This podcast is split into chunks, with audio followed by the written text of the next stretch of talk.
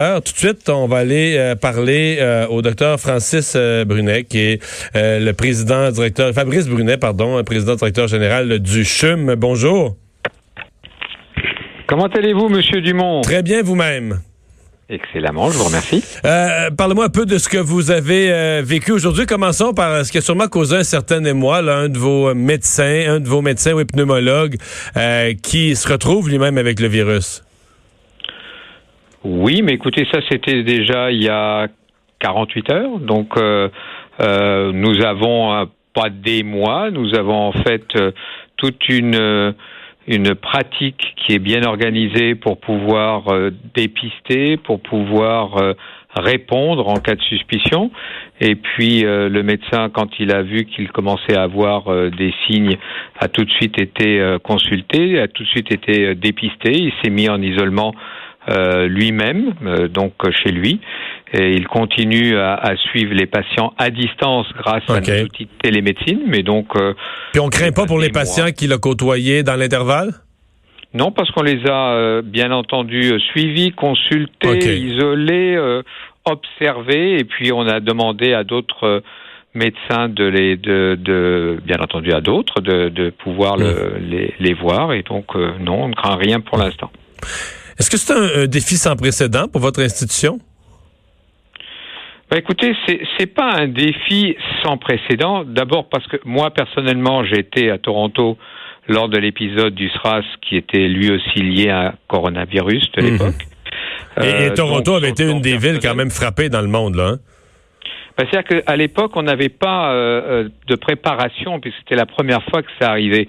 Tandis que cette fois-ci, le CHUM s'est préparé, s'est préparé en coordination d'ailleurs avec les autres établissements et la coordination du ministère de la Santé qui euh, est excellente, ce qu'on n'avait pas à l'époque à Toronto, puisqu'on n'était pas coordonné de la même façon, ce n'est qu'après qu'ils ont mis la, la coordination. Donc on n'est pas dans la même situation de surprise que celle qu'on avait eue à l'époque on est beaucoup mieux préparé. Il y avait aussi l'épisode du H1N1 qui a été une préparation. Ebola, puisque nous sommes aussi centre Ebola.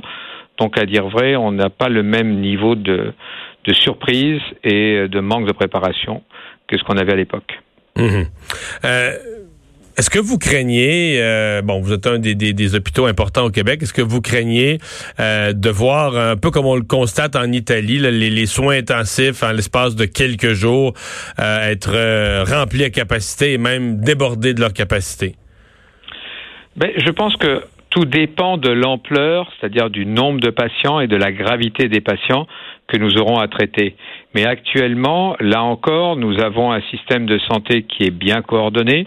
On a en termes de soins intensifs ce qu'on a mis en place avec le CHUM et qui est maintenant euh, sous l'égide du euh, ministère de la Santé, qu'on appelle le COOLSI, qui permet de bien coordonner l'ensemble des soins intensifs en fonction des besoins des patients. Donc oui, il pourrait y avoir, s'il y avait un nombre énorme de, patients, on pourrait être dépassé. Mais actuellement, euh, on a une capacité, une coordination euh, qui, euh, qui nous permet d'être relativement serein par rapport à cette défense. Ça ne veut pas dire qu'on on, sous-estime les besoins, mais notre réponse est bien coordonnée. Hmm. Euh, comment vous évaluez euh, la façon dont les choses évoluent en Europe? Je pense à trois pays. Bon, euh, prioritairement l'Italie, mais pas loin derrière, quand même, les choses évoluent pas très bien. en Espagne, même en France, aujourd'hui, je pense qu'on a augmenté de 800 cas. Est-ce que vous craignez que, la situation devienne dans ces pays-là ingérable?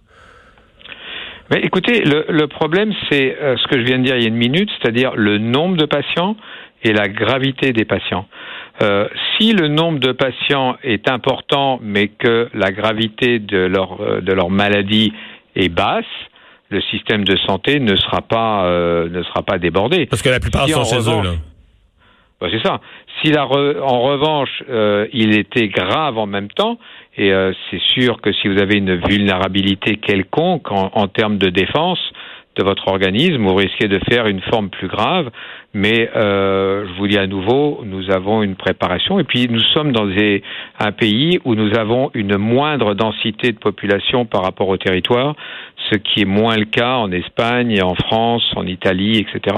Donc euh, on est, on est prudent, on continue à, à suivre euh, l'ensemble des indicateurs de santé publique et le, le ministère là-dessus fait un travail remarquable. Et puis on a mis en place avec euh, les mesures du gouvernement euh, des mesures de confinement que j'espère vont nous permettre de, de contrôler mieux la situation, surtout si la population du Québec se mobilise et je sais que ce sont des gens qui ont à cœur euh, la santé, leur, leur, propre santé, mais aussi la santé des autres. Maintenant, euh, bah, tout peut arriver dans, dans, la vie. Je veux dire, on n'est pas non plus prophète. Si jamais ça montait beaucoup, là, on serait peut-être dans les mêmes situations que les pays européens. Mais pour l'instant, je ne pense pas. Mmh.